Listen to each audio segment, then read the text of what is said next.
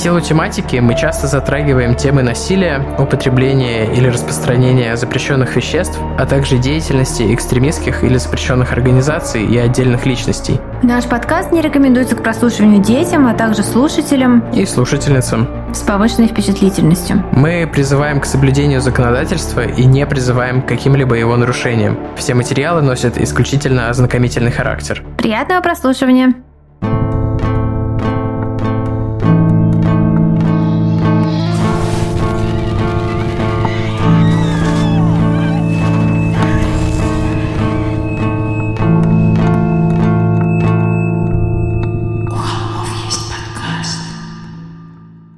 Всем привет! Вы слушаете «У холмов есть подкаст». Привет! И это мы, Тима и Валя, бессменные, бессменные, неизменные ведущие этого подкаста. И мы к вам с очередным полноценным, плотненьким холмовским выпуском. Сегодня мы с Тимой очень рано записываем, наверное, наверное, слышно.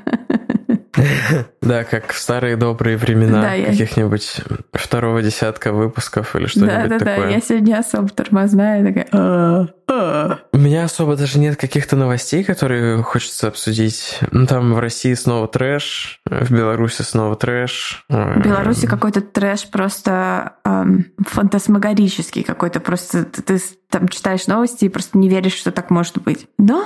Да, вот, но в России тоже арестовывают всяких... Как пел Псой Короленко. Ах, как ужасно осознавать, что это так. Но это так.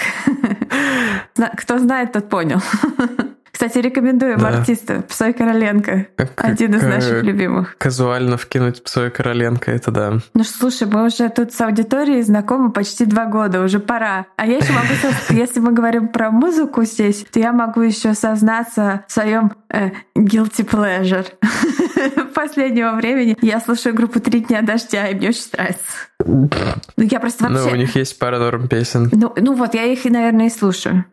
я не слушаю все песни. Это, это, это Spotify такой, попробуй. Нет, и ты нет. такая, ну давай. Нет, нет, это молодежь, на которую я подписана в Инстаграме, и э, постила какие-то истории, где э, был наложен саундтрек. Знаешь, как сейчас делают такие за, за э, сложные, скажем так, истории, где там какие-то картинки, слайд-шоу, кусочки из фильмов, еще музыка. И я такая, воу-воу-воу, ну, песня понравилась. Вот, и мои истории «Нога Марва». Раз в неделю. Репост обряда какой-нибудь. Ну да, ну, ну я всегда репощу, потому что мне приятно. Да, что еще сказать? Какими еще позорными секретиками поделиться? Я закончила э, книжку. Spotify считает, что мой любимый артист это король и шут, хотя я так не считаю. Spotify виднее. Я не буду говорить, кто Spotify считает мой любимый артист. Я не буду говорить. А, я закончила книжку про Оксикантин про семейство Саклер. Опиоиды. Про опиоиды. Саклеры, да. Сак мои Диклеры. Как мне горело. Сак мои Гитлеры, блин. Как же у меня горело просто вообще, ребята. Я считаю, что вот фильмы про Джеймса Бонда и подобные, они стали очень плохими последние, ну, последние с момента развала Советского Союза, потому что нет больше настоящего злодея, которому мог бы противостоять э, герой, да? Ну, раньше вот этот вот э, «Холодная война», «Две сверхдержавы», бла-бла-бла. Так, блин, вот, вот эти саклеры, у меня было чувство, вот как когда я читала книжку Дафна Дюмаре «Моя кузина Рэйчел». Просто ты такой, это же так несправедливо! Господи, что ничего за это не будет! А, я не могу, не могу, не могу! У меня просто все э, разрывалось и трепетало. Вот я хочу такой фильм, Давайте, если нас Ну, погоди, погоди. Во-первых, э, чем плохи новые Бонды? я, я, окей, нет, даже не так. Я предлагаю это не обсуждать, просто скажу, что я не согласен, okay. и старые Бонды мне нравятся меньше, чем, типа, Бонды с Дэниелом Крейгом. Но, например, был же с Пирсом Роснаном какой-то фильм, где э, «Умри, но не завтра не умрет никогда», э, как про капиталиста, владельца газеты, где ну, капиталист главный злодей. Да, хорошо, но я просто к тому, что вот меня устраивает, мне нравится такое, где э, вот э, капитализм, вот такой, там же, блин, там даже не просто капитализм, вот в этой истории Саклеров, там вот это, там звучит фраза, которую сказал какой-то из американских конгрессменов, что типа мы тут слушаем э, разных людей на наших заседаниях в Конгрессе, да, там э, разные люди оправдывают свои действия, но никогда Никогда за всю историю мы не сталкивались с более мерзкой и злой семьей, чем ваша. Вот, то есть mm-hmm. это просто просто что-то. И это все начинается как история успеха, а заканчивается как настоящая корпорация зла. То есть вот э, Мистер Робот, вот там классно. Вот там это из современных э, как бы историй, где злодей — это капиталисты. Короче, я все, мне пора, я пойду. Где, где записаться? Где подписаться? В коммунистическую где партию. подписаться под левацкие вбросы, левацкие вбросы? А, да. Я на самом деле тоже... Не, короче, про левацкие вбросы это, это же подписчик придумал. Ну, как подписчик, отписчик скорее придумал. Да, эм, подписчики, кстати, прикольные темы придумывают, которые прилипают. поэтому... Хлебушки всякие, все такое. Я-то себя не очень э, левых взглядов считаю, но в последнее время как-то да. Ну, просто современный капитализм достиг... Э, ну, ну, проблема не с капитализмом. Капитализм норм тема, потому что, ну, какая альтернатива капитализму? Типа, ребята, come on. Я как поступлю, как ты с, со злодеями в Бонде. я, не буду вдаваться, но я скажу, что я не согласна. Ну, в смысле, а что, плановую экономику, что ли, делать? Ну, Это же ладно. не работает, Давайте доказано. заведем другой подкаст, который никто не будет слушать, где мы будем говорить о политике. Это называется выпуски на Бусти и Патреоне. А, да. Наш другой подкаст, где мы говорим о политике. И нас слушают 300 человек. Да. 300 любимых, любимых людей. Я просто хотел закончить мысль, но сейчас 8 утра, и я не помню.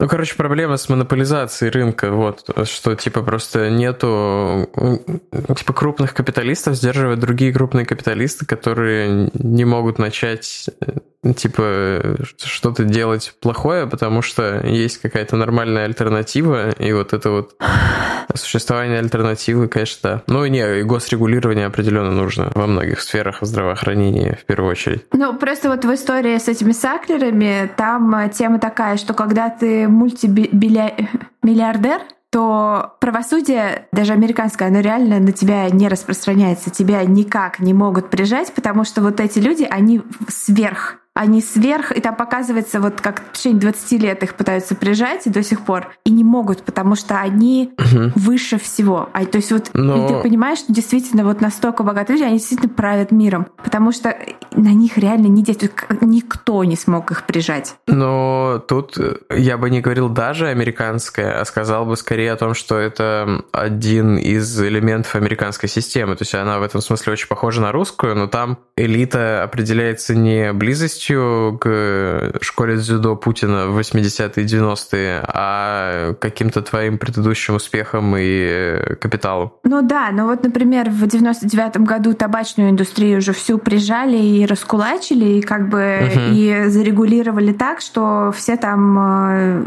ну, кстати, не везде. Во многих э, развивающихся странах э, там трэш, и дети курят. Ну, и вообще... я сейчас говорю про США, потому что я прочитала книжку про США. Угу. А, а вот с этими чуваками так не смогли сделать. Вот.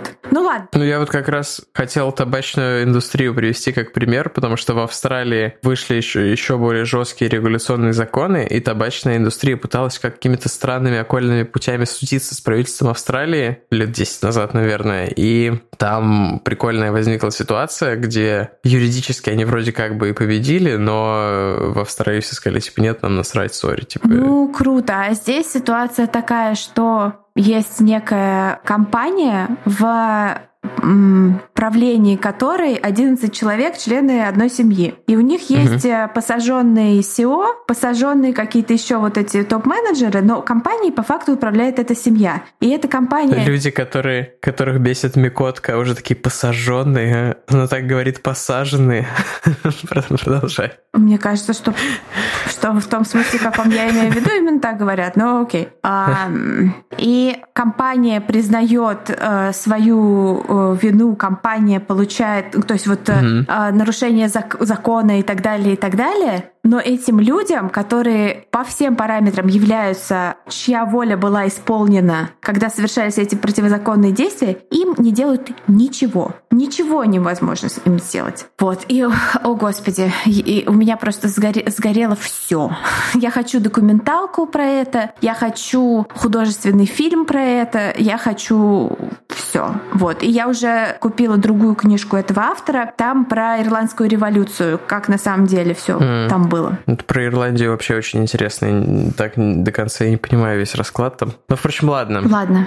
Как классно, видишь, несмотря на то, что наши слушатели, наверное, нас слушают в другое время, а мы такие с утра, я еще даже никакой ни чаечек, ни кофеечек, ничего. Мы такие с утра за политику, там какие-то там, ты, ты, ты за капиталистов, я против капиталистов. Ну, меня просто, видишь, я не за капиталистов. Меня бабушка воспитывала, я... которая строила Мне коммунизм всю жизнь перераспределение богатства. Мне просто экономически я понимаю, что плановая система не может работать. То есть ну, это тонкая грань. Точнее, это очень не тонкая грань, но неважно, мы не будем это обсуждать. Мы договорились, что не будем это обсуждать. Хорошо, нет, я просто против extreme wealth, то, что называется. Вот. О, да, да, да. Я архи против extreme wealth, потому что мне кажется, что от extreme wealth это э, сверхбогатство, да? То есть вот от этих людей очень много э, зла и сопряженного ущерба для нас всех. От их нет, ну то есть, безусловно, эти люди имеют право зарабатывать, но они должны подвергаться гораздо более жестким проверкам Конечно. и гораздо более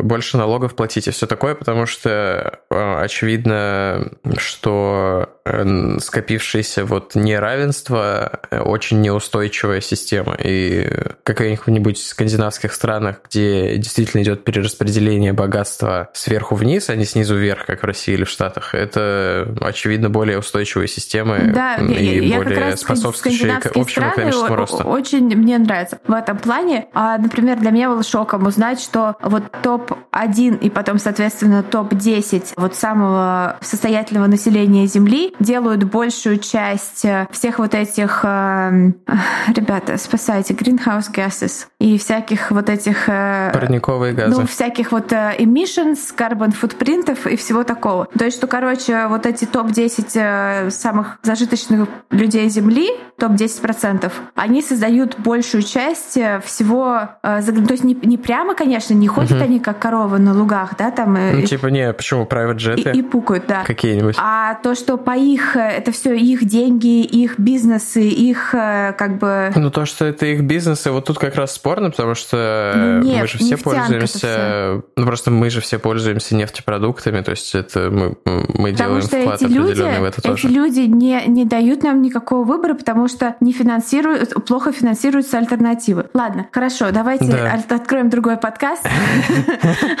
Но будет называться э, э, «Хлебушек и э, тот второй чувак». Не, нет, какой-то... Ладно, да, я не помню. У нас уже была эта шутка в каком-то выпуске. У нас уже все шутки были, Тим. Давай просто смиримся с этим. Сегодня мы расскажем... Кстати, я хотела сказать, извините еще раз, простите все, что это все не случайно наш разговор о политике, потому что тема-то крайне политизирована, та, о которой мы будем говорить. И я еще раз прошу прощения э, за то, что у меня под окном э, веселый газонокосильщик. Веселый газонокосильщик, но это не мой газонокосильщик, у меня нет газона, это там какие-то муни- муниципалитет решил э, э, с утра пораньше постричь какие-то муниципальные кустики свои.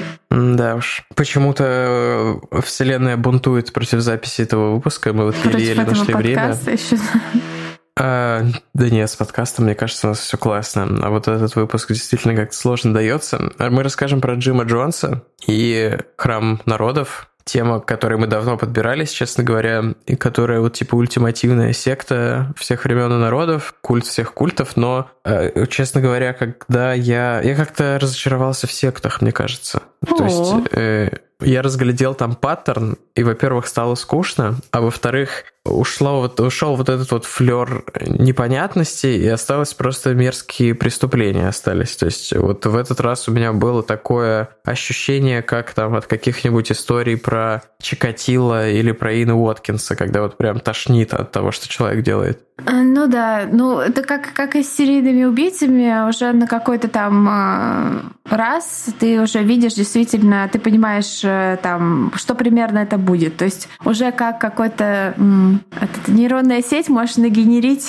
историю про секту, историю про серийного убийцу такой вот просто. Ну да, я согласна, но это... Кстати, это было бы прикольно. А, да, надо завести такой аккаунт. Где... serial killer doesn't exist. Да, нужно завести True Crime э, э, нейронную сеть, которая как это... Ну, вот этот аккаунт в Инстаграме или в Твиттере, где э, нейронная сеть пишет какие-то посты, ну, и там все время, есть...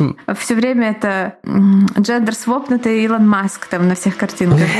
Так да, да, neural shit, нейронное дерьмище. Э, есть э, Илона, у него есть, да. Да, да, вот это, это же русский чел. Ну да, да, да. У него есть нейроволки, это мемы с волками, сгенерированные нейросетью, и всякие другие прикольные темы. Ну вот, нам нужно сделать нейро Crime, я считаю. Я очень хочу найти время, чтобы продолжить изучение курса по диплернингу на курсере, поэтому, может быть, когда-нибудь сначала ТикТок да, да, начну я... снимать, ты сказал, а потом... Ты сказал, я. А потом эти курсы. Я надеюсь, что к моменту этого выпуска уже будет парочка ТикТоков, потому что первый я вчера отредачил, mm. ну, сценарий, то есть я там записал слишком длинно, и оказалось... Ну, теперь я понимаю объем, короче, то есть я наметался и наметался на металл глаз и примерно представляю, какой нужен объем, на, чтобы минутное видео выходило. Так, мы сегодня расскажем про Джима Джонса, это я уже сказал. Да, и не то чтобы не то чтобы я как-то совсем потерял интерес к сектам, но вот это вот какой-то переломный момент, может быть, потому что это, ну, не знаю, самая известная, самая деструктивная секта. Ну, я бы сказала, что просто цифрами эта секта берет.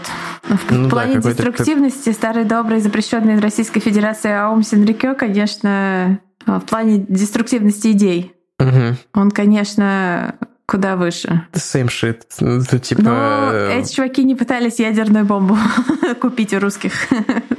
Я думаю, что просто не успели дойти Но... до этого. Но это как в Биошоке, типа, Но... что хуже, рэпчер с э, этим э, анархокапитализмом или город в облаках с их религиозным культом? Ну вот примерно... Я город в облаках так и не прошла, мне как-то было безумно скучно. Без... И эта новая эстетика мне как-то вообще не зашла. Верните мне Тем не менее, нуарчик. лучшая часть Биошока, по мнению большинства. Эю, Тоже why? мне больше нравится why? подводный. Конечно, там чернушно. Тут все голубое. Мне даже нравится второй который никому не нравится. Второй, ладно. ладно. Давай обсудим сравнительный анализ и произведем в конце. А то вступление на 18 минут. Итак, ну все, чтобы вот здесь пустим мелодию для скиперов или чуть позже? Нет, нет, ее, ее прямо перед э, тизером мы всегда пускаем. Окей. Обложку для нас нарисовала, причем нарисовала еще в прошлом году, потому что у меня были наполеоновские планы закончить э, очень-очень толстую книжку про Джима Джонса еще в декабре прошлого года. А, нарисовала Вика Лобацевич, надеюсь, я правильно произношу фамилию, с псевдонимом Бон Пардон в Инстаграме. Мне очень нравится стиль Вики, он такой, я не разбираюсь в, в изобразительном искусстве, но он отличается очень сильно от другого, от того, что обычно мы видим. Прикольно, заходите в наши соцсети, заценивайте и подписывайтесь на Бон Пардон.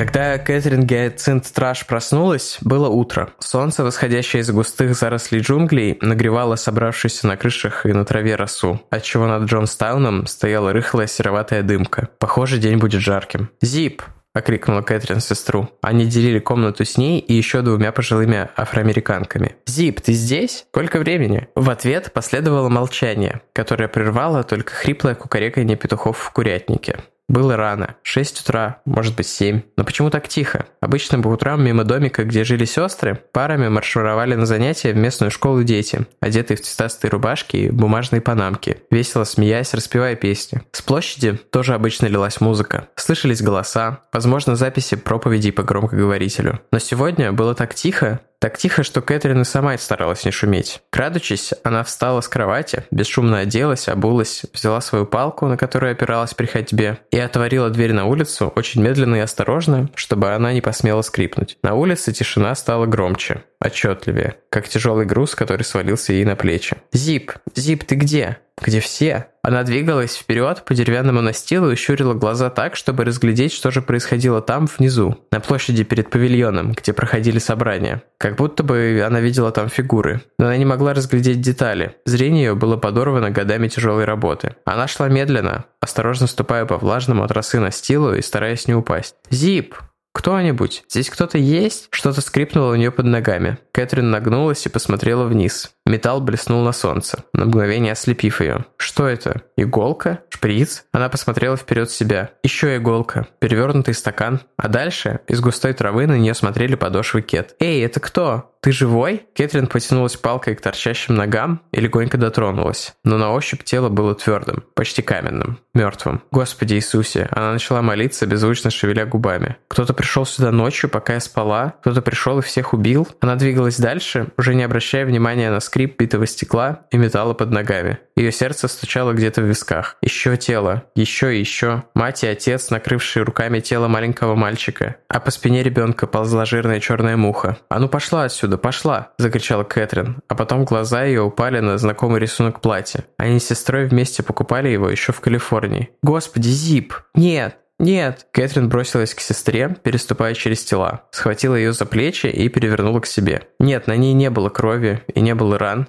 только возле рта и на шее коричневой пленкой засохла пена. Кэтрин выпустила тело сестры из рук, поднялась на деревянную платформу возле павильона и огляделась по сторонам. Тела. Сотни тел. Мужчины, женщины, старики и дети почти все лежали лицом вниз, как будто кто-то щелкнул пальцами, и они просто упали замертво. Из груди Кэтрин вырвался крик, оглушающий, душераздирающий вопль, который не услышал никто, потому что абсолютно все в Джонстауне были мертвы. Кэтрин провела сутки одна в Джонстауне, Джонстауне. Солдаты Гаянской армии приехали туда только на следующий день. Она сделала еще несколько шагов вперед, стараясь не смотреть, не думать. Но все было очевидно. Шприцы, стаканчики с засохшей на дне розоватой жидкостью, сотни людей, лежавших лицом вниз. Тут она заметила человека, который лежал не как все. Его руки были раскинуты по сторонам. Невидящие глаза, под съехавшими темными очками, смотрели вверх, прямо в низкое тропическое небо Гаяны. Она узнала его по одежде, по этой позе, скорее, чем по лицу. За те часы, которые которые прошли с момента смерти. Тропическая жара и насекомые уже запустили процесс разложения. Наклонившись, Кэтрин заглянула ему в глаза. Он прятал их за этими черными очками столько лет, что она забыла, как они выглядели. Но это был он, человек, который привез их сюда. Человек, который отдал ее сестре и еще 900 людям приказ убить себя. Это был Джим Джонс. Эта история закончилась в Гаяне 18 ноября 1978 года одной из э, величайших по количеству человеческих жертв э, трагедий э, второй половины XX века. Но началась она за 47 лет до этого в крошечном городке Лин, штат Индиана. Родители Джима Джонса были своеобразными людьми. Их семья была не похожа на остальные. Его отец был ветераном Первой мировой, он получил серьезные увечья и ранения и был практически не способен к физическому труду.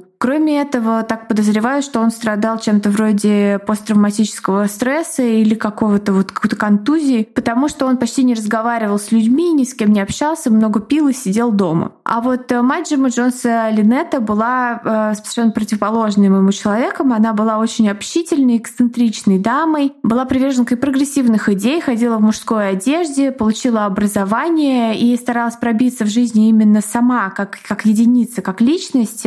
И вышла замуж достаточно поздно. Ей пришлось оставить, конечно же, свои мечты быть вот э, независимым человеком, там вот заниматься какой-то интересной работой, потому что муж ее, э, хоть и происходил из состоятельной семьи, а они его особо, ну, как бы не поддерживали, потому что уже, ну, взрослый человек, там, типа того. Там сложные, на самом деле, были взаимоотношения. Э, и ей пришлось работать самой, чтобы практически содержать себя и своего сына, маленького Джима, который вскоре у пары родился. Из-за того, что мать мать все время пропадала на работе, отец был замкнут в себе. С раннего детства Джим Джонс был предоставлен сам себе. Он был общительным, но странным ребенком. Друзей среди сверстников и других детей у него, в общем-то, не было. Но он легко заводил контакты со взрослыми людьми и общался с ними, можно сказать, э, на равных. Любимым развлечением Джима было посещать церковь. В городе, несмотря на небольшую численность населения, было несколько э, крестьянских конфессий, каждая из которых служила Богу по-разному. И э, больше всего Джима привлекали пятидесятники, это Pentecostal Church, разновидность протестантов, которые верят в так называемое крещение Святым Духом, такой своеобразный транс, в который входишь во время служения, и э, вот это вот говорение на непонятных языках, вот эти типа э, змеи в лицо, там всякое такое, странные танцы. Тима показывал сейчас угарно эти танцы. Ну, в общем, Кому интересно, в сериале «Настоящий детектив» сезон 1, который я никогда не перестану проповедовать как свою религию, там показано, вот как работает эта э, такая церковь. Они еще обычно странствующие. в заставке есть толстячок, который танцует с руками вверх в этом трансе, да? В принципе, все, что нужно знать об этом. Ему очень понравилось Джонсу, как, какую роль во время вот этих богослужений играет пастор. То есть пастор такой глаз Божий. Мастер церемонии. Да-да-да, и в то же время такой Элвис Пресли. И вскоре Джим начал, э, оставшись один, когда его никто не видел, забираться на большие валуны и читать с них проповеди своим воображаемым прихожанам и всякое такое. Его не раз заставали за этим занятием. Э, да, воображанам, да. Его не раз заставали за этим занятием, но никто даже особо за ним не смеялся, потому что он с детства обладал каким-то таким авторитетом. То есть э, его считали странненьким, его, возможно, побаивались. А взрослые его обожали и считали, что Джим идеальный ребенок, он хочет ходить в церковь, он хочет быть таким аккуратненьким, такой типа вообще чудо-мальчик. А другой любимой игрой Джима была организация похорон разнообразных животных. Есть информация, что однажды он убил кошку для того, чтобы устроить отпевание и похоронную процессию, но вот в источниках более серьезных я такой инфы не нашла. Это в каких-то вот документалках, типа люди, которые, да, мы жили на одной улице, он убивал кошек, а еще там, ну, все такое. Ну, вы понимаете, как это работает. Чтобы сделать какой-то инфоповод и попасть в документалку, нужно сказануть что-нибудь. Но тем не менее.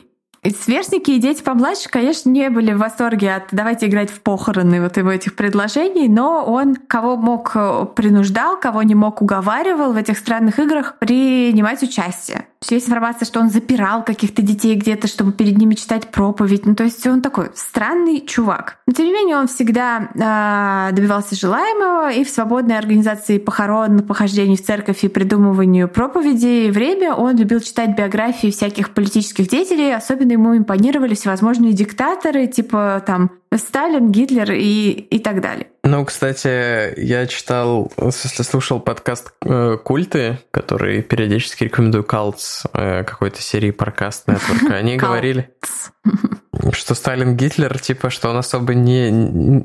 А что он это скрывал? Что были какие-то mild диктаторы, которыми он восхищался открыто? Ну, тем не менее, мы же говорим да, о том, да, что да. был на самом деле. Сталин Гитлер на самом деле были его кумирами до, до самого конца. Он их там... Угу и подсматривал видосы, как они держатся. Ну, со Сталиным, наверное, не очень много видосов, а вот с Гитлером куча, как он там держится на камеру, как он там скачет Видосы по сцене. со Сталиным, это да, это отдельный вид Ютуба, наверное. По-любому же есть какие-нибудь типа тиктоки, где делают подборочки со Сталиным в няшных фильтрах или что-нибудь такое.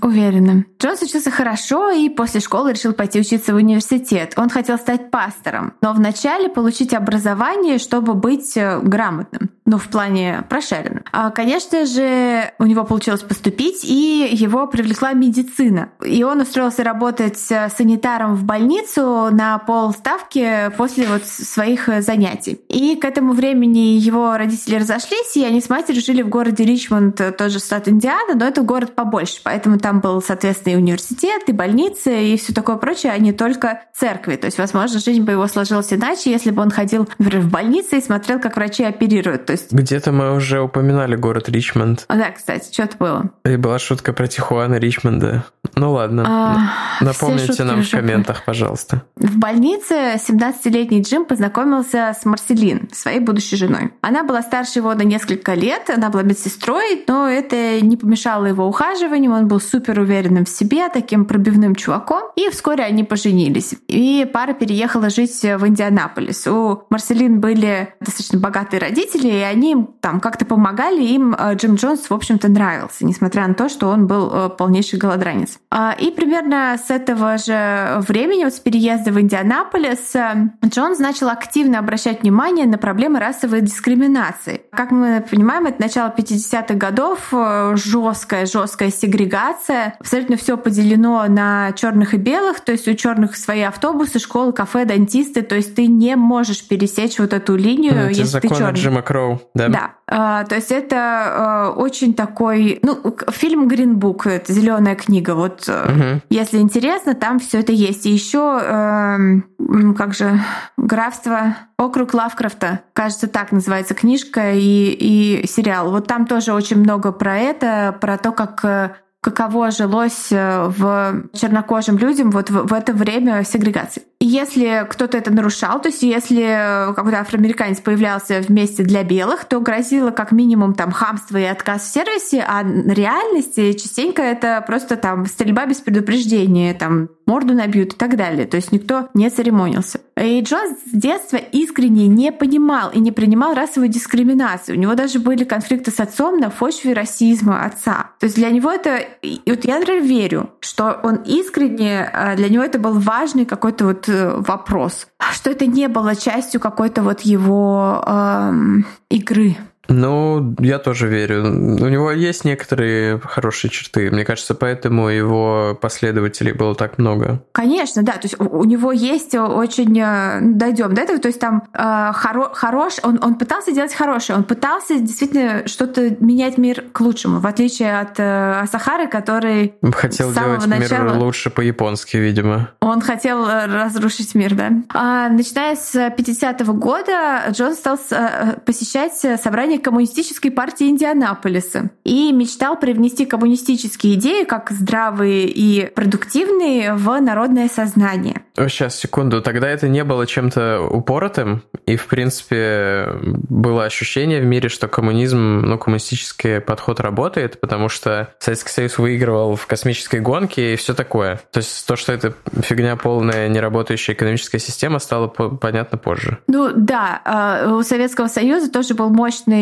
там институт пропаганды внешний, да, на внешний мир работающий, который показывал только хорошее. Вот, вот. про это, кстати, ничего не знаю. Знаю только про благодаря фильму Трамбо, где э, Хайзенберг в ванне пишет на печатной машинке. Знаю, что было серьезное движение коммунистов. Не, не только благодаря этому, конечно, но вот там эта тема раскрывается в полной мере коммунизма в Штатах в, эти, в это примерно время. ну да, потом она переходит э, уже в охоту на ведьм. Так, и Джойс понимал, что э, лучше место, где люди слушают тебя внимательнее всего и реально там вникают в смысл твоих слов, это церковь. То есть э, пасторы важнее политиков. И он решил сделать какой-то вот э, микс из э, того, из политики и религии, и в 52 году он примкнул к церкви, церкви, церкви методистов и стал проводить там богослужение как э, помощник, какой-то младший, младший пастор, что-то типа такого. Но его не устраивало категорически то, что на службу в церковь методистов нельзя было приходить черным. И он, э, продолжив свои исследования, стал посещать богослужения других церквей, в частности, эм, афроамериканских церквей, и увидел там, как пасторы проводили так называемые исцеления верой а, как они доставали из людей раковые опухоли и так далее. То есть вот эти вот такие... А... Be gone in the name of Jesus. Be gone.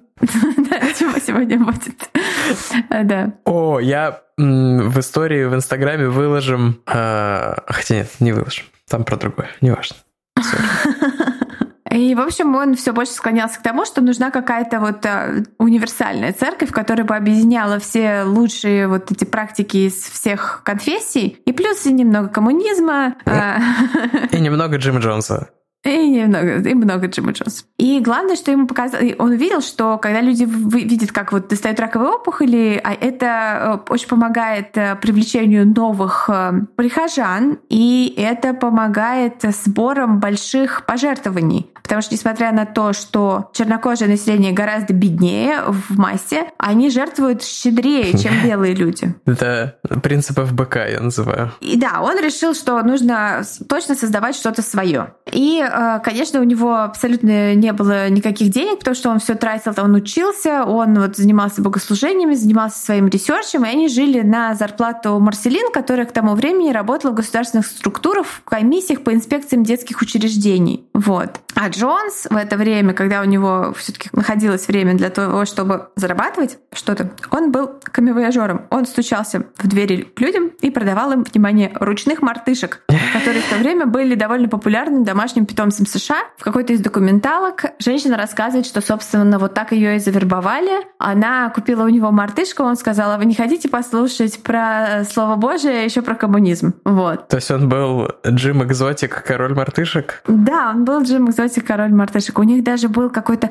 по-моему, у них шимпанзе жило долгое время вот прям в их э, коммуне. Так, и в 53 году таки он открыл свой собственный приход, э, христианская евангельская церковь «Храм народов», полное название, но все называли просто «Храм народов». И поначалу, я так понимаю, он проводил службы, он арендовал на несколько часов какое-то помещение, э, что-то типа то ли вот этой ячейки складской, где ты поднимаешь жалюзи и туда запускаешь людей, там что-то такое, очень-очень скромное. Но всегда это снимал специально под свои службы, то есть это была такая э, антрепризная история. И на его служение приходили черные, белые, богатые, бедные, все люди, которые ему, которых ему удалось завербовать и уговорить, там, потому что он постоянно вел эту вербовку, он э, никогда не прекращал. И э, его, э, то, что он говорил, его проповедь была снабжена политической, коммунистической пропагандой, которая очень привлекала молодежь. Вот он своим, он сам молодой человек в это время, и своим вот этим э, мышлением он очень привлекал, конечно, э, открытостью взглядов, привлекал всяких э, таких будущих хипарей, скажем так. И исцеления, которые он начал проводить, привлекали, соответственно, пожилое чернокожее население, которое вот как раз за чудесами приходила в храм. И, а, конечно, чудеса, чудес никаких не было. Специально обученного прихожанина из каких-то там особо проверенных Джонс как бы случайно выбирал из толпы, потом проводил над ним молитву, потом говорили, пойди и выплюнь э, в раковую, раковую опухоль, и человек возвращался с куриной печенью, которую до этого специально три дня держали на солнце, так, чтобы она как следует протухла. И эту опухоль триумфально проносили по рядам вместе с кружкой для пожертвований. А, ну, а вот этим а, людям, которые участвовали в этих подлогах, скажем так, Джонс объяснял, что эти чудеса нужны для того, чтобы привлекать новых, кто сомневается, ну, что как, типа классика. Как в «Омсе реке». А вот это классика. вот исцеление мне напоминают, ну, в смысле, мне сразу не то, что напоминают, а пришла на ум сцена из «Человека на Луне», байопика Энди Кауфмана с Джимом Керри, где он едет куда-то в Тибет, и там тоже куриную печень понимают э, из людей. Мне кажется, куриная печень — это часть уже набор начинающего лидера культа. Там должна быть в вакуумной упаковке куриная печень. Но не надо думать, что вот э, пропаганда и сбор денег с э, бедных, там, без того бедствующих людей — это единственное, чем он занимался. Нет, совсем нет. Церковь э, активно занималась благотворительной деятельностью, причем э, действенной помощью, адресной помощью. То есть полуграмотным и совсем неграмотным пожилым афроамериканцам помогали заполнять документы и формы, э, которые помогали в общении с государственными структурами. То есть, например, кто-то э, может получить прибавку к пенсии, но даже не знает об этом. Или не может заполнить документы, не может сходить, подать. Ну, то есть вот со всей этой бюрократией молодые белые активисты помогали разобраться. То есть получить медицинскую помощь, записаться к врачу, получить какие-то государственные дотации. Все это организовывалось очень хорошо волонтерами из храма народов. Людям, пытающимся завязать с наркотиками и алкоголем, оказывали медицинскую помощь. И давали работу. То есть э, это все э, была достаточно на том этапе такая хорошо работающая система, где действительно на добровольных началах совершались добрые дела. И кроме всего этого, Джонс и его белые прихожане, особенно те, которые пришли с ним из э, церкви методистов, то есть такие достаточно такие среднего класса люди, они помогали ему бороться с сегрегацией. То есть они, например, э, вынуждали владельцев ресторанов и парикмахерских обслуживать темнокожих клиентов. То есть э, Джонс приходил с, кем, э, с группой белых людей, потом к ним присоединялись чернокожие, и когда происходил какой-то конфликт с владельцем заведения, Джонс говорил, хорошо, тогда уйдем мы все. И э, хорошо, если вы не, не дадите там, не разрешаете зайти в помещение, то мы выйдем все. И то есть это создавало такие ситуации, где там потеря выгоды, какой-то репутационный ущерб для заведений. И э, мало-помалу в Индианаполисе действительно э, ему удалось сделать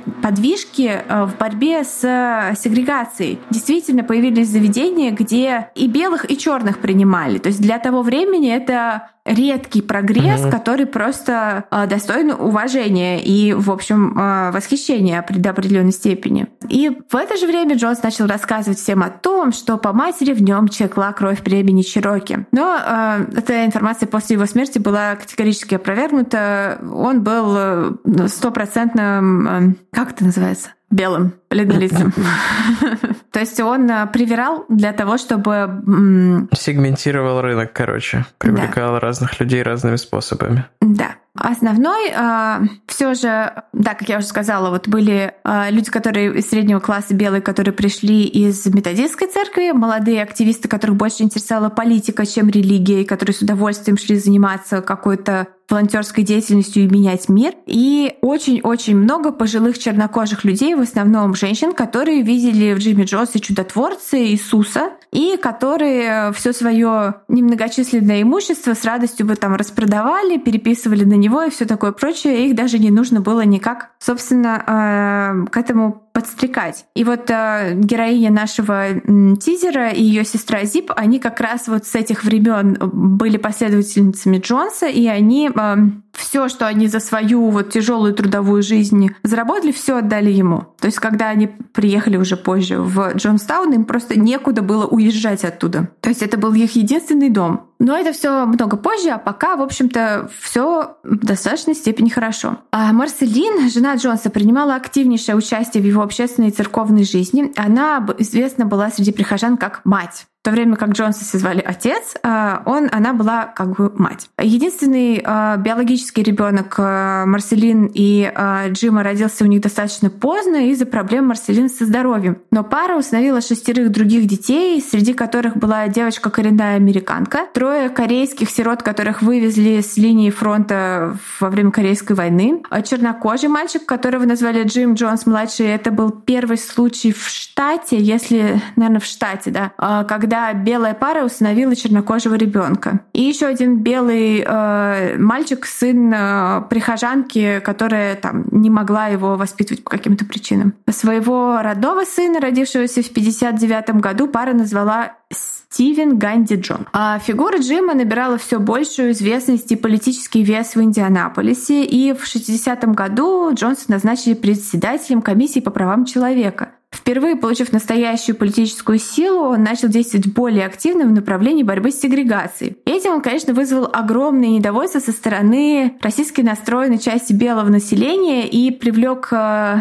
навлек как бы их э, гнев, а, но в то же время привлек в храм народов огромное количество новых прихожан, которые разделяли его вот такие либеральные взгляды. Но обозленные националисты э, пытались подкинуть там не раз один раз динамит в здание храма, в смысле не раз устраивали какие-то нападки, а, рисовали на нем там свастики и даже подбросили дохлую кошку в дом к Джиму Джонсу, но они понятия не имели, что как бы этого парня дохлой кошкой не испугать. Да. Вот. А... Напугали ежа голой жопой, как говорится.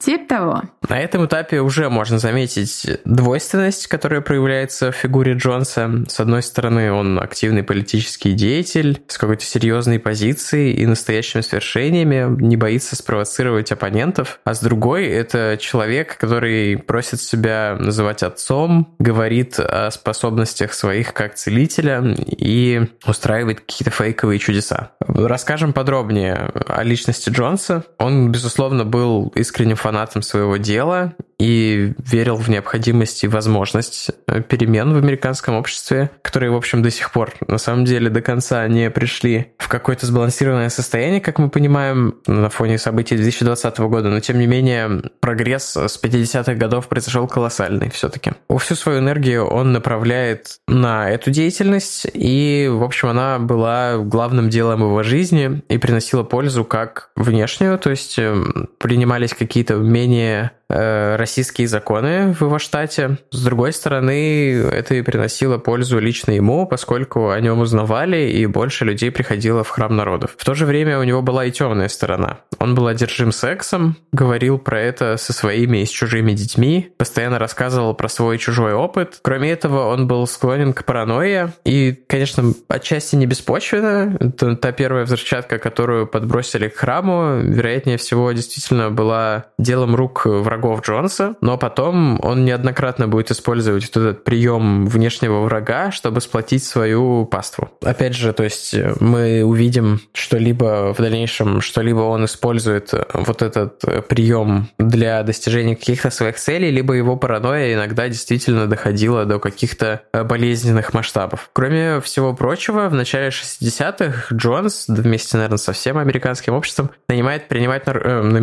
нанимает при... При... причинать начинает принимать наркотики. Э, это он делает не потому, что типа любит кайф, но как раз э, наоборот. Он принимает э, типа спиды или какие-то аперы, я не шарю, чтобы не спать, а побольше успевать и быть активнее. Но, как известно, опять же, не шарю, Валя пишет, что известно, невозможно принимать аперы без даунеров, то есть нужно чем-то компенсировать действие стимуляторов, а именно седативами и он начинает злоупотреблять валиумом и другими транквилизаторами, которые помогают ему хотя бы ненадолго отключиться и уснуть. Именно Можно в этот период... я здесь, э, извини, прерву, я объясню этот принцип. То есть это а, принцип нашего брата Костика, который говорит, что после большой тусовки нужно день провести, э, называется, пара пивасов, пара кофеечков, чтобы выровнять э, баланс и прийти в норму. То есть Джонс, то есть пара пивасов, пара кофеечков, но только заметим это на пара амфетаминов, пара валиумов. Это как э, pH-баланс, только тут пиво, кофе баланс. Да, пивасы, кофеечки. Ну, э, подход, типа, если это твой похмельный день, начни высайришь кофе, я практикую иногда. Ну, я не пью уже почти год. Да. Ну окей, я пью периодически, я тоже, но регулярно пить перестал, просто потому что как-то, не знаю, перестало это привлекать и как-то так плохо по утрам. Anyway, Джим Джонс не придерживался нашей умеренной позиции в плане веществ. Он э, злоупотребляет транквилизаторами, которые позволяют ему хотя бы немножко отдыхать после всех тех спидов, которые он ест днем. Звучит, конечно, круто. Ну, в смысле, ужасно, но угарно. Круто. Я... Нет, нет, круто это плохое слово. О, господи, нет нет, мне кажется, на меня уже шьют дело. Я имел в виду, звучит типа по рок-звездному, типа жестко. Не одобряю. Ну, у него просто э, он э, перфекционист, супер такой фанат контроля и еще обожающий микроменеджмент и вмешательство во все процессы. Его организация растет, okay. ему нужно все больше и больше как бы за всем следить. Э, он мало кому доверяет, и поэтому ему нужно не спать. OCD Джим. Так вот, в этот период он начинает носить темные очки, под которыми от э, яркого дневного света прячет глаза. Те самые глаза, в которые Кэтрин Гиацинт заглянет почти 20 лет спустя в Гаяне. Примерно в этот момент с Джонсом происходит та самая перемена, которая наиболее интересна вот во всех историях смертельных деструктивных культов. Это момент, когда лидер секты, который начинает свою деятельность, имея перед собой какие-то вполне конкретные реалистичные цели и задачи, как в случае с Джонсом это распространение коммунистических идей, борьба с сегрегацией, расизмом, становится последователем своей собственной проповеди, то есть переключается там с Бога или с какой-то идеи на самого себя. Собственно, да, на ту идею, которая нацелена на то, чтобы привлечь людей и заставить поверить именно в него. И начинает верить в себя, уже как божество, отца, источник божественной мудрости и чудес. И как бы вот этот, э, эта спираль замыкается сама на себя, и он начинает поддаваться и собственным идеям, собственным проповедям, которые до этого носили скорее такой, не знаю, пропагандистский характер э, на привлечение, ну, гиперболизировать, чтобы привлечь более широкий круг людей, а теперь он поддается собственным угрозам и начинает верить в грядущий апокалипсис. В 62 году Джиму Джонсу на глаза попадает статья в Esquire, там перечисляется список точек на карте мира, которые уцелеют, скорее всего, после ядерного апокалипсиса. Вот в такое время жили люди, конечно. Да, не очень приятно. К этому моменту Джонс уже проповедует своим прихожанам неизбежность ядерной войны, и, а также о том, что капиталисты, с которыми они борются, рожденные в грехе, расисты и узурпаторы, обязательно расвяжут войну с социалистическим лагерем. Сначала Джонс планирует перевести всех в Бразилию, но потом отказывается от этой идеи из-за сложностей в логистике. Кстати, после поездки в Бразилию впервые в проповеди Джима Джонса появляется явное свидетельство его мании величия и одержимости сексом. Он рассказывает, что в Бразилии он и Марселин, его жена, остро нуждались в деньгах для того, чтобы помочь местным нуждающимся, но средств у них не было. А к Джонсу типа возгорело желанием жена американского посла, и Джим героически согласился заняться с ней сексом за пожертвование в размере нескольких тысяч долларов. Прямо как э, Чарльз Мэнсон. Я еще подумал про червяка Джима сейчас, которое помогло нуждающимся бразильцам, вот это вот пожертвование в несколько тысяч долларов. Ну, жена посла вроде бы, э, конечно же, э, не в курсе вообще всей этой истории. согласно комментариям, которые она давала. Э, ну, не у холмов есть подкаст, а когда-то там в СМИ. Такой, бабульку нашли где-то. Здравствуйте, в 62-м были, были женой посла. Расскажите, как это было. Э, в 67-м, после того, как становится ясно уже, что с Бразилией не получается, Джонс решает перевести всех в Калифорнию, а именно в город Юкая в 15 километрах от Сан-Франциско. Это еще до Кремниевой долины, поэтому Сан-Франциско, хоть и большой город, нету такого, что там земля стоит в сто раз дороже, чем где бы то ни было. Джонс там покупает ферму и много земли, и порядка тысячи его последователей грузятся в автобусы и переезжают в место, которое Джонс Джонс потом назовет Эдемским садом. Конечно, в Калифорнии было с расизмом ситуация попроще, но все же поселившаяся в тихом городке огромная конгрегация Джонса вызвала у местных очень много вопросов. Опять же, not in my backyard, э, все такие, уф, нет, спасибо. Ну и приезжих нигде не любят, и там не взлюбили. Но это не остановило Джонса от того, чтобы заниматься политической деятельностью и масштабировать свое учение. Он начал проповедовать по всей Калифорнии по старой схеме молодым политическим политический активизм, а пожилым и малограмотным чудеса исцеления. Вскоре он открывает офисы как в Лос-Анджелесе, так и в Сан-Франциско. А в Юкае и вовсе выстраивают много жилых домов и организовывают настоящую коммуну. И в моем сознании эта коммуна звучит прикольно, честно говоря. Ну да, но у него уже, поскольку немножко поехала крыша, Кукуха, там да. начинают применяться всякие приемчики э, сектантские. Просто мне кажется, жизнь в коммуне — это норм тема. И Харари мне пишет, тоже так кажется, кстати. что это естественно для человека. Семья — это не естественная институция, а коммуна — очень естественная институция, потому что мы как вид сформировались э, в обществе охотников-собирателей. Ладно, сейчас не будет детура в книжку Сапиенс, извините. Или пожалуйста. Это наш другой подкаст. Эм, все члены храма должны были работать, причем не только в поле на ферме, но и на обычных работах, в офисы ездить и всякое тому подобное. Свои зарплаты, пенсии пособия, любые выплаты в полном развере передавались администрации церкви. Также сон был ограничен э, пятью-шестью часами. Работы было очень много при этом. Кроме всего прочего, нужно было проповедовать и вербовать. Сексом друг с другом участникам храма заниматься было запрещено. Как вы помните, я в выпуске про Орден Солнечного Храма говорил, что это одна из основных черт, присущих деструктивным культам.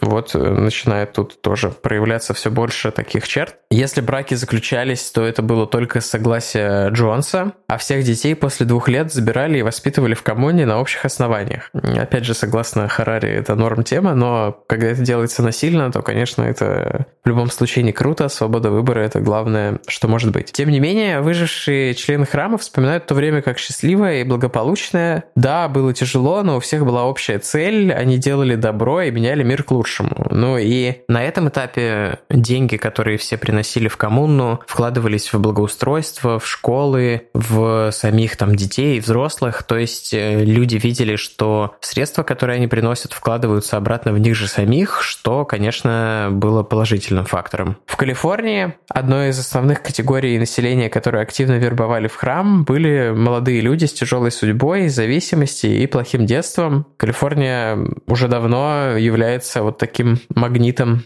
для таких людей. На ферме было что-то вроде рехаба, где людям помогали освободиться от зависимостей, и люди были бесконечно благодарны за это, ну и, в принципе, за цель в жизни, за фигуру отца, которую представлял для них Джим Джонс. Сам Джонс к этому времени практически открыто перестал жить со своей женой Марселин, потому что из-за проблем со здоровьем она перестала интересоваться сексом, а его это совсем не устраивало. Он избрал себе новую женщину среди прихожанок, она уже была замужем, но ни ее, ни ее мужа это не смутило. Ее звали Кэролин, и она поселилась с Джонсом в его доме, в то время как Марселин жила отдельно с детьми и была, по сути, второй по значимости после Джонса фигурой в церкви. Как мы говорили, ее называли все мать, а его отец. Она все еще верила, если не в божественность своего мужа, то, по крайней мере, в истинность его проповеди и тех целей, к которым он вел паству. Кстати, к тому времени Джонс начал все больше отворачиваться от Библии, не принимая ее учения о греховности гомосексуализма и второстепенности второстепенной роли женщины в мире, всяких таких идей, от которых мы, к счастью, тоже все уже отказались. Он называл свою религию социалистический евангелизм, а себя стал называть реинкарнацией Ганди, Ленина, Будды, ну и Иисуса, конечно, тоже. Вот, наверное, все люди из Солнечного храма должны были еще вписывать Джима Джонса в свой перечень реинкарнации в таком случае. В одной из тогдашних проповедей он сказал знаменитые слова «Вам нужно верить только в то, что вы видите. Если вы видите во мне друга, я буду вашим другом. Если вы видите отца, я буду вашим отцом. Если вы видите меня своим спасителем, я стану вашим спасителем. А если видите Бога, я ваш Бог». Паства Джонса росла и множилась за счет того, что он активно выступал на всевозможных гражданских протестах, эпицентром которого в то время был Сан-Франциско. Он внедрился и в политику, стал агитировать среди прихожан за определенных кандидатов, за что получал протекцию этих самых кандидатов в случае их выигрыша. И несколько раз эта схема у них срабатывала. В то же время за счет денег своих прихожан и вложений этих денег в различные бизнесы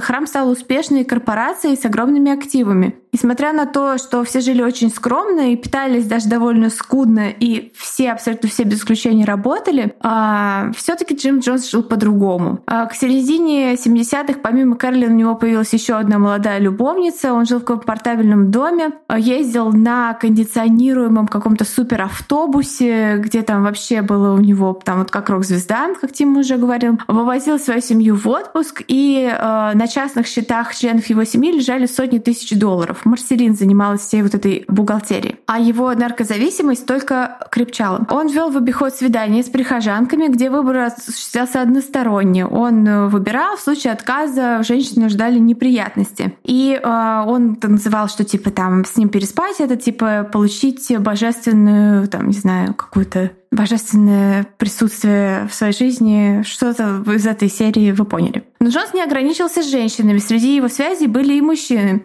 Это отражалось в его проповеди. Он говорил, что в естественной среде все люди бисексуальны. Правда, он еще говорил, что он единственный э, гетеросексуал, а все остальные бисексуалы. Ну, у него там была какая-то сложная теория. Но тем не менее, он совершенно как бы спокойно все это, в отличие от всех там христиан, он совершенно спокойно относился к, эм, к бисексуальности, ко всяким вот э, э вещам, которые у традиционных христиан вызвали бы там там э, горение их, э, э, скажем так, как это слово называется? Их жопок. Без uh-huh. эпитета, просто жопок. А его одержимость сексом привела к тому, что он был арестован в туалете одного из местных кинотеатров Сан-Франциско, такого известного гей-спота в Сан-Франциско, где публично мастурбировал на глазах у офицера полиции под прикрытием. Вот это повезло. А, однако, используя свое политическое влияние, Марвуша там надрывается. А ему удалось избежать огласки этого происшествия. А, что же касается устройства храма, то в это время все важные решения принимал так называемый совет старейшин. По крайней мере, формально казалось, что так происходит. На самом деле Джонс продолжал микроменеджить все. А среди рядовых граждан начались доносы, появились, потому что появились желание, желающие покинуть храм, э, для кого все это становилось немножечко much. Но их запугивали, а потом вызывали на собрание старейшин, где подвергали вплоть там, до физических наказаний. А Джонс несколько раз имитировал покушение на себя и на прихожан, чтобы посеять паранойю среди пасвы. И вот опять же, как рассказывал Тима, использовать вот этот принцип внешнего врага, чтобы еще сильнее сплотить людей вокруг себя. А Южная Марселин а, пыталась покинуть храм сама, кстати говоря. Она искренне любила Джонса, и ей было как женщине просто обидно, что он а, ею пренебрегает, что она больше ему, по сути, не жена, а просто бизнес-партнер. И она встретила какого-то человека, который был мужчину, который ей понравился понравился, и у нее все могло сложиться, потому что она-то э, вела активную э, деятельность и работала во всяких государственных структурах, поэтому много людей, то есть у нее не было такого вот э, сектантского вакуума, где ты видишь все время только одних и тех же лиц. А, но Джонс не позволил это ей под угрозой того, что она никогда больше не увидит своих детей, а Марселин своих детей очень любила. Но из храма удалось сбежать одной из старейших прихожанок, жене юриста храма, женщине по имени Грейс Стоун. У Грейс был э, сын Джон. И э, там тоже очень сложная история, в которую не будем вдаваться, но скажем так, биологическим отцом ребенка был Джонс, и муж Грейс об этом э, прекрасно знал. Uh, но пока они все были в секте, это все было окей. Но когда, uh, как бы сказать, вода начала в котле закипать, А внезапно это все стало не окей, и Грейс и ее муж Тим оба покинули храм, правда, в разное время. Но Джон заставил их подписать бумагу о передаче права опеки над мальчиком, своим сыном биологическим, ему и Марселин. То есть они э, как бы... Там было не совсем корректно сделано, но по сути он хотел, чтобы они отказались от родительских прав в пользу Джима Джонса. И э, они бумагу подписали, и маленький Джон остался в храме народов. И э, побег из секты таких э, высоких членов, которые входили вот в совет старейшин и все такое прочее, вызвал э, первую волну слухов о том, что Джон содержит прихожан в заложниках, и что жизнь в храме народов не так уж прекрасна и хороша. И, конечно же, все это и сама фигура Джонса не могли не привлечь внимание репортеров. Несколько раз под него пытались копать, публиковались какие-то скандальные материалы, но Джонсу всякий раз удавалось выйти сухим из воды, у него было много связей, он такой вот э, энергичный, обаятельный человек. Но он понимал, что это не продлится долго, что проклятые капиталисты все вообще поставили своей целью разрушить дело его жизни. И э, Джонс и его приближенные искали какое-то место за пределами США и американского влияния, куда можно было бы перевести хотя бы часть людей из храма. Э, всех, потому что, конечно, невозможно. К этому времени численность достигала по разным данным от 5 до 20 тысяч человек. Ну, скорее всего, где-то в середине между этими двумя цифрами. Выбор пал именно на Гаяну не случайно случайно. Это было молодое государство на северо-востоке Южной Америки, только в 1966 году получившее свободу от колонизировавшей его до этого Великобритании. Государство социалистическое, но англоязычное и небольшое, с населением всего на тот момент 700 тысяч человек. Гаяне тоже было очень выгодно присутствие на ее территории большого поселения американцев. Во-первых, это влияние в экономику. Во-вторых, земли, которые правительство республики согласилось продать Джонсу, находились вблизи границы с Венесуэлой которая на тот момент э, э, не то чтобы была врагом Гаяны, но представляла как потенциальный политический агрессор, который может просто прийти и как бы воткнуть свой флаг посреди Джеймстауна, столицы, столицы Гаяны, и сказать, «Э, это теперь Венесуэла. Такое практикуется в истории, как мы все знаем. А, если между гаянской столицей Джорджтауном и венесуэльской границей будет пролегать обширное поселение американских граждан, которое насчитывает там сотни, а впоследствии, как прогнозировал Джонс, даже тысячи людей, это послужит такой дополнительной гарантией безопасности. Гаяна была, то есть не была под протекторатом США, поскольку государство социалистическое, но имела дипломатические отношения. И, э, конечно же, они понимали, что если какая-то агрессия пойдет со стороны Венесуэлы, пойдут какие-то войска, то они пройдут мимо или рядом с поселением американцев. И Америка, конечно же, вмешается и защитит границу. Такова была логика правительства Гаяны. Почему им а, было интересно предложение Джонса о том, чтобы его э, народ так скажем, его храм, переехали к ним. Земля была куплена, но, как и больше 90% поверхности страны. Поверхность. Территории. Территории республики. Да, это были сплошь влажные джунгли, абсолютно дикие, даже, можно сказать, непроходимые для неподготовленного белого человека. И первые поселенцы были, переселенцы, были встречены тяжелыми испытаниями. Климат влажный, жаркий, насекомые, которые там размером с кулак, животные, тяжелые работы и удаленность от всяческой цивилизации, там, включая там, к врачу не пойти, никуда не пойти. То есть э, я объясню, хоть государство небольшое, чтобы попасть в вот эту территорию, где, господи, из Джорджтауна в Джонстаун, а, нужно было либо лететь на самолете, либо плыть на... Э, то есть сначала добраться, соответственно, до Гаяны, тоже путь не близкий, а потом либо лететь на самолете, либо плыть на каком-то корабле там или лодке, а оттуда либо идти пешком по джунглям, либо э, там тебя на машине там заберут. В, в последней было несколько машин.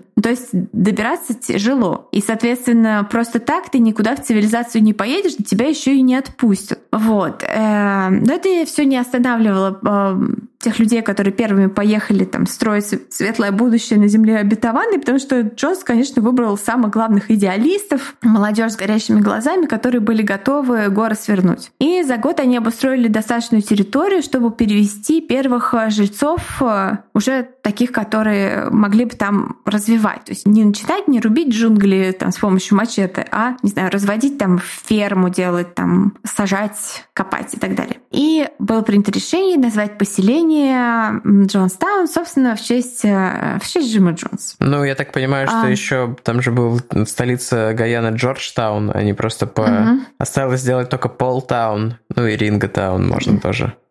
Забавное наблюдение. Стоит заметить, что деньги на это были потрачены колоссальные на все это обустройство колонии, а в США против Джонса продолжали и продолжали копать. Родители вот этого мальчика Джона, Тим и Грейс Стоен, они основали группу озабоченных родственников.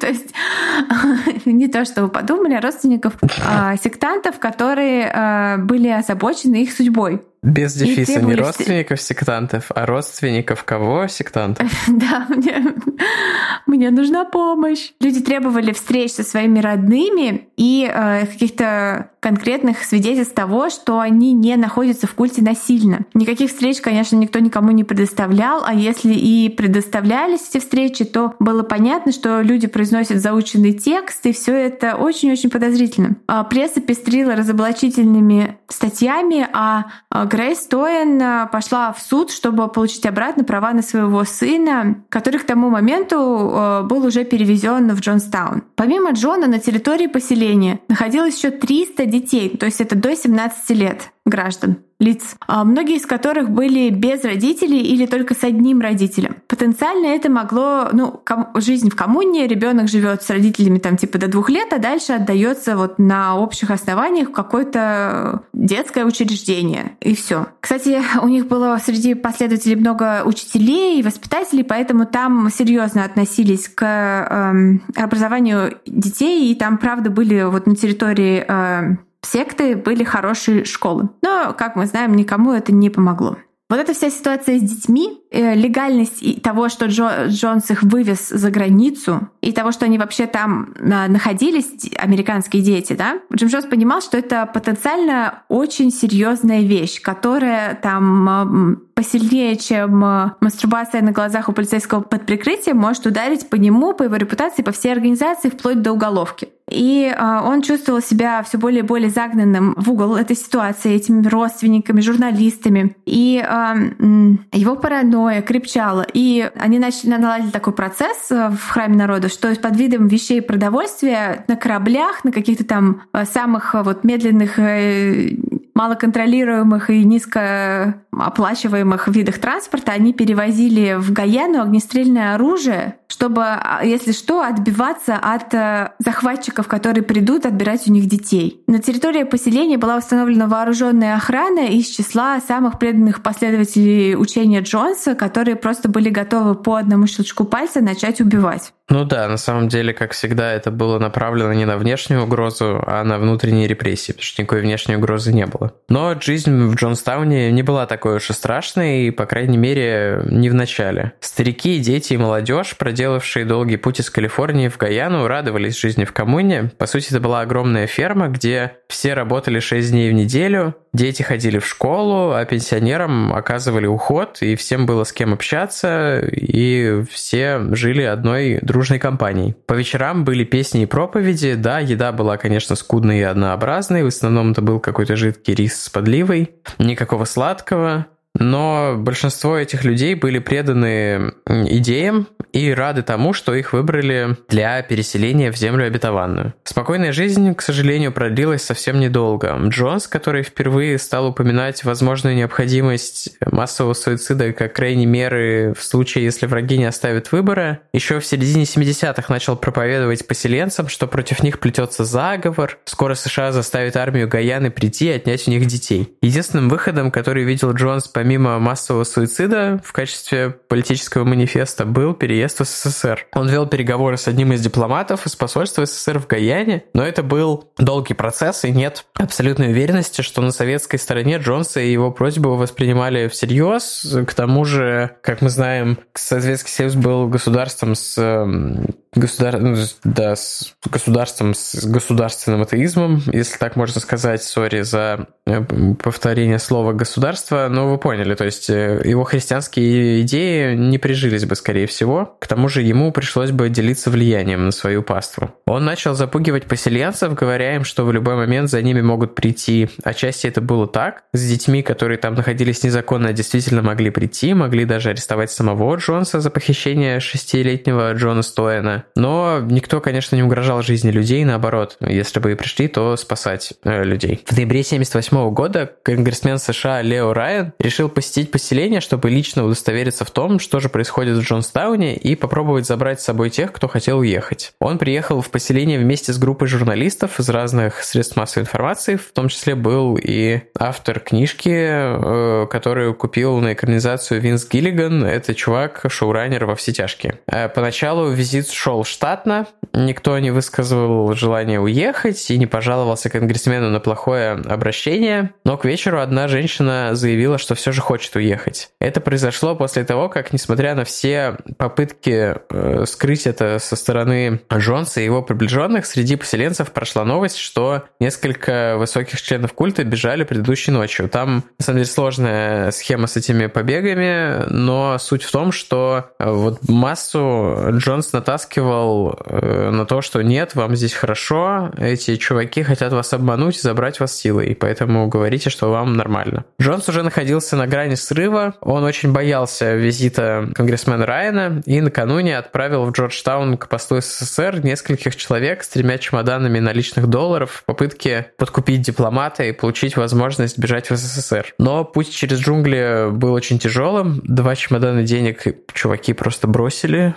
Так только один смогли довести до города. Новостей не было. Паранойя Джонса вот как раз начинала давать себе знать и разыгрываться во всей красе. После того, как первая прихожанка изъявила желание покинуть, другие последователи тоже сказали, что, в общем-то, уехать было бы неплохо. На самом деле всего человек 15 из 900. Казалось бы, совсем немного, но для Джонса это было достаточно, чтобы вот э, потерять чувство контроля. Он очень болезненно Триггер. относился к предательствам и, да, вот испытал серьезную обиду и злобу. Мне вот кажется, что у него очень э, серьезные обсессивно-компульсивные черты, и вот даже такая мелочь была способна его вывести из равновесия целиком. А переночевав в поселении, я не психолог, 18 ноября конгрессмен и его люди собрались уезжать, но на политика по какой-то странной причине, на самом деле, совершил атаку с ножом. Один из членов э, Храма народов, преданный Джонсу фанатик, который, наверное, вот решил проявить инициативу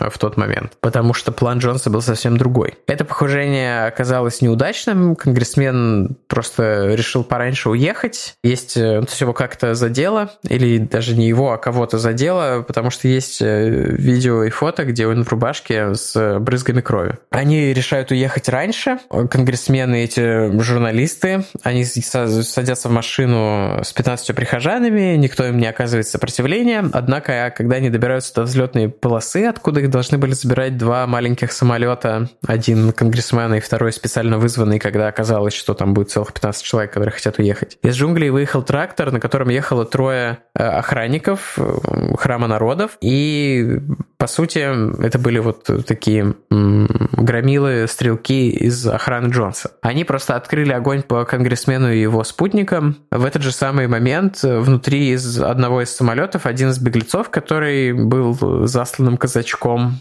Джима Джонса, преданным фанатиком, начал стрелять по другим прихожанам и пилоту. Одному из журналистов удалось его, к счастью, обезвредить, и всего в тот момент было убито пять человек, включая конгрессмена Райана. Когда новость об этом достигла Джонса, он принял решение, которое созрело у него уже давно. Тут, э, скорее всего, это была его затея, но не остается шанс, что все-таки это была инициатива этих ребят. Ну там непонятно, потому что никто, в том, что все умерли, только какие-то косвенные да. есть э, улики того, что на самом деле думал Джонс и как в этот момент функционировало его, какие у него планы были. Он э, решает э, проблему так, как он давно задумал ее решить, созывает всех на площадь в центре поселения и объявил, что после стрельбы на взлетной полосе СССР отказалась принимать храм народов и что солдаты Гаянской армии уже в пути с приказом отнимать детей и пытать и убивать взрослых. Эту речь он заготовил давно, как и цианид, который прибыл в поселение в огромных упаковках чуть ли не одновременно с первыми переехавшими членами храма.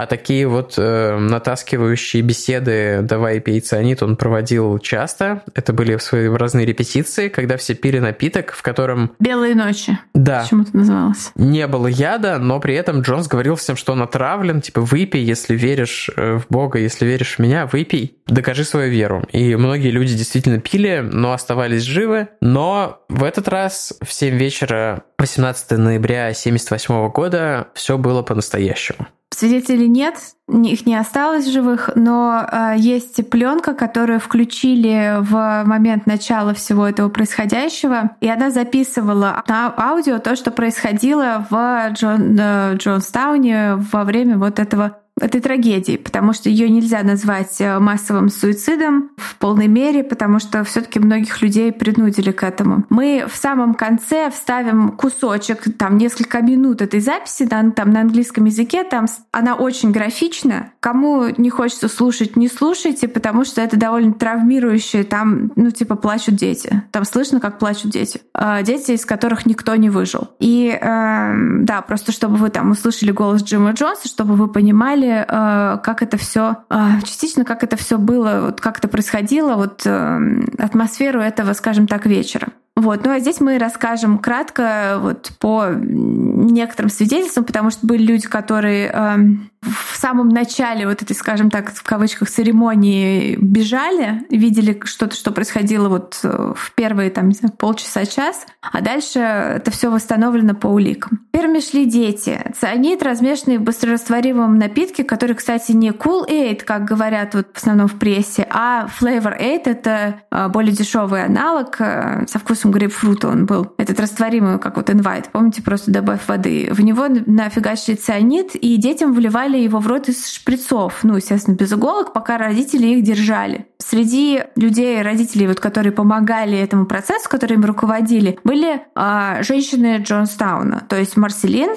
Кэролин и две другие, а, а, еще одна любовница Джима Джонса Мария Гонзалес и э, еще одна женщина. То есть вот они вчетвером, есть даже документальный фильм «Женщины Джонстауна», который вот целиком про этих дам. И, а, собственно, родители выстроились в очередь со своими детьми. Детям по очереди вливали яд. И среди этих детей были и дети Джима Джонса, и внуки Джима Джонса. Например, его сын Лью, один из установленных корейских сирот, и его жена, и их, по-моему, один ребенок или двое детей. Кроме этого, вот шестилетний Джон, сын Грейс Стоин, которого, из-за которого началась вся вот эта паранойя и угрозы и все остальное, и из-за которого в суд ходили и э, еще 300 детей. Дети плакали, но родители убеждали, что дети плачут потому, что яд очень горький на вкус, а не потому, что им больно. Однако несколько минут спустя начинались конвульсии и рвота, и становилось понятно, что э, и здесь Джон солгал своей пастве, и смерть от цианида — это мучительная агония и удушье, которое, ну, никак нельзя назвать э, какой-то безболезненный, там, не знаю, в кавычках, гуманным способом кого-то убить. А, но, тем не менее, после гибели этих 300 детей детей судьба колонии была решена, обратного пути не было. То есть все, все. Отступления никакого нет. И пленка заканчивается где-то на середине того, как все это происходило, и поэтому доподлинно неизвестно, скольких точно людей заставили принять яд, а сколько сделали это добровольно. Но на многих телах нашли синяки и следы от инъекций, то есть людям просто вкалывали этот цианид. Сам же Джонс умер от пулевого ранения в голову. Мнения о том, кто нанес это ранение, разделились. Кто-то говорил, что это он сам себе, кто-то говорил, что это одна из его женщин, там, тело которой было рядом. Но ну, а поскольку свидетелей нет, то здесь это сплошные спекуляции. Перед смертью Джонс э, отдал приказ совершить самоубийство всем членам секты во всех городах через радиоузел, который функционировал в поселении. Но в Джорджтауне в это время находились, вот где был еще один, то есть э, послание пошло по локальному радио в Джорджтаун, а оттуда должно было быть передано в другие, скажем так, офисы секты.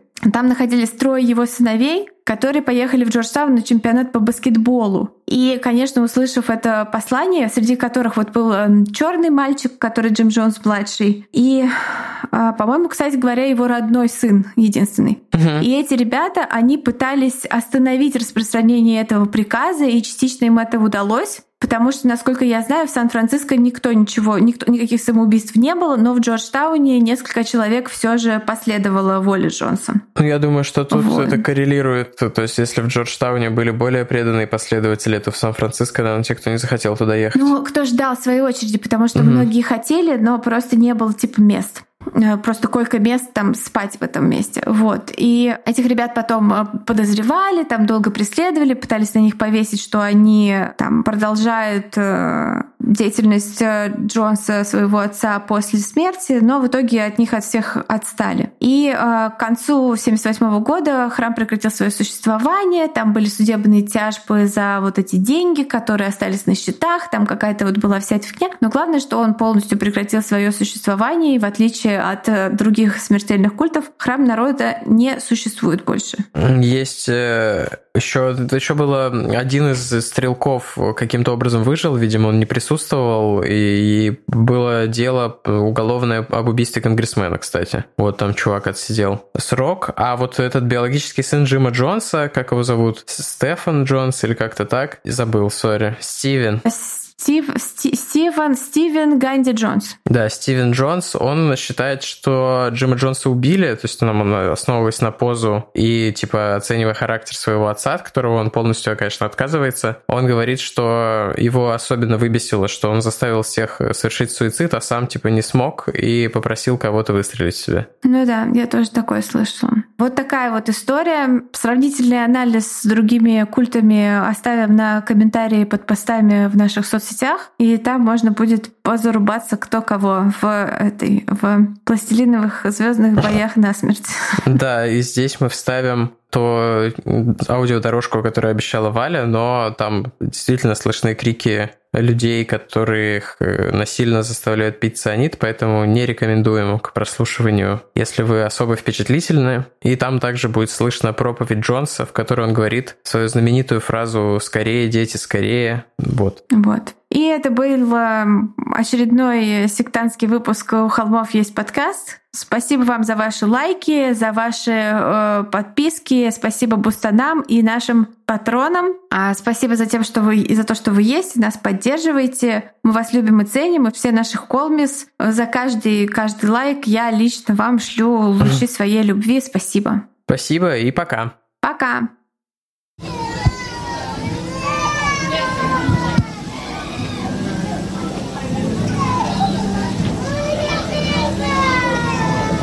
Mother, mother, mother, mother, mother, please. Mother, please, please, please, don't, don't do this, don't do this. Lay down your life with your child, but don't do this.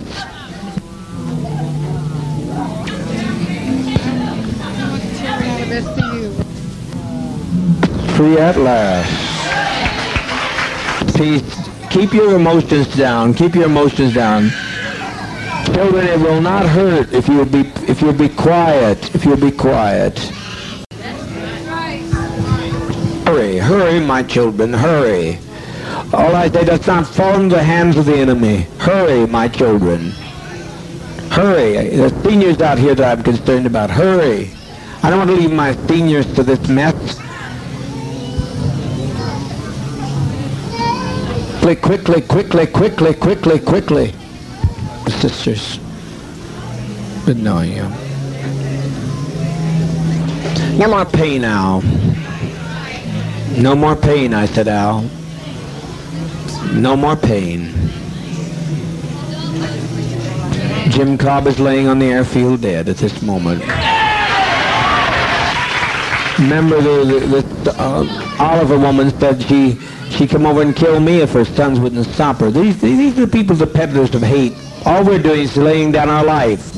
We're not letting them take our life. We're laying down our life. Just taking their lives. We just want peace. We didn't commit suicide. We committed an act of revolutionary suicide protesting the conditions of an inhumane world.